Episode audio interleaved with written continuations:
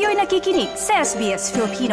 Pakinggan niyo pa ang kwento sa sbs.com.au slash Filipino.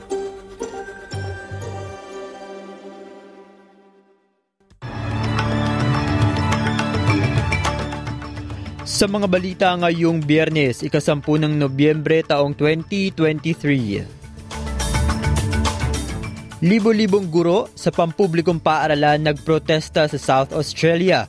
Panawagan nila, itaas ang sahod. Optus magbibigay ng karagdagang 200GB na data sa kanilang customer na naapektuhan sa outage. At Prime Minister Anthony Albanese nakapag-usap sa pinuno ng Palestinian Authority.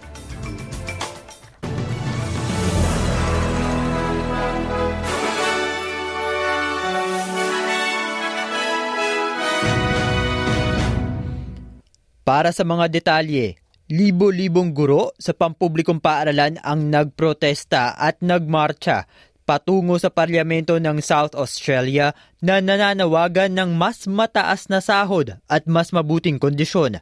Ito ang pangalawang welga ng mga miyembro ng Australian Education Union sa loob ng dalawang buwan matapos ang hindi pagkakasundo sa pagitan ng mga partido hinggil sa bagong Enterprise Bargaining Agreement.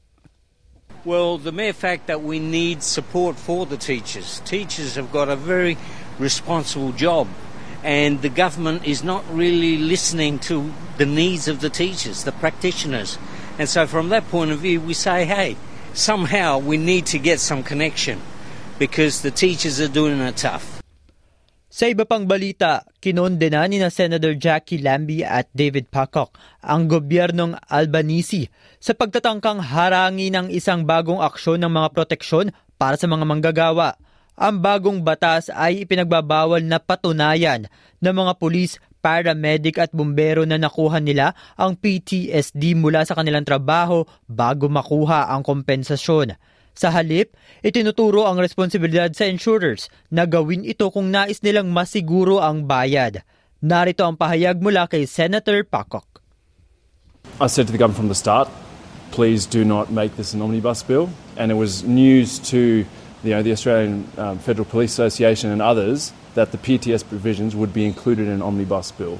Clearly, these provisions, uh, many of them start 1 January in the bigger uh, omnibus bill, the other 16, many of them start uh, July 1 next year or later. And so these were not only just the urgent ones, but the ones that have, as we saw today, broad support and consensus. Samantala, ang mga customer ng Optus ay makatatanggap ng karagdagang 200GB na data bilang bahagi ng paghingi ng paumanhin ng telco provider matapos ang mahabang network outage nito na nakaapekto sa milyong-milyong Australiano at naging abala rin sa emergency services at negosyo ng bansa. Inamin ni Optus Chief Executive Kelly Bayer Rosmarin na nabigo nila ang mga customer dahil sa outage at mahalaga para sa mga ito na maging konektado sa modernong mundo.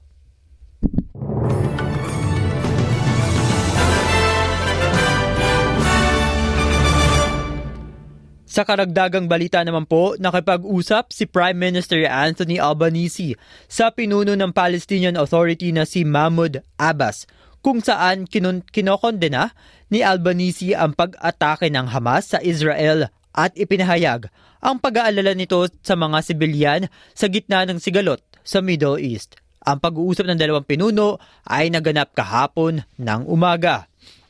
Ang mga may-ari naman ng Airbnb at iba pang bahagi at iba pang nagbibigay ng maikling termino na tuluyan ay bibigyan ng mga pangungunang insentibo na nagkakahalagang $10,000 upang gawing available ang kanilang mga ari-arian para sa pangmatagalang umuupa sa Western Australia. Ang scheme na ito ay bahagi ng isang serye ng mga pagbabago na ipinakilala ng Estado ng Labor Government upang mapalakas ang supply ng pabahay at maiayos ang lumalaking short-term rental market.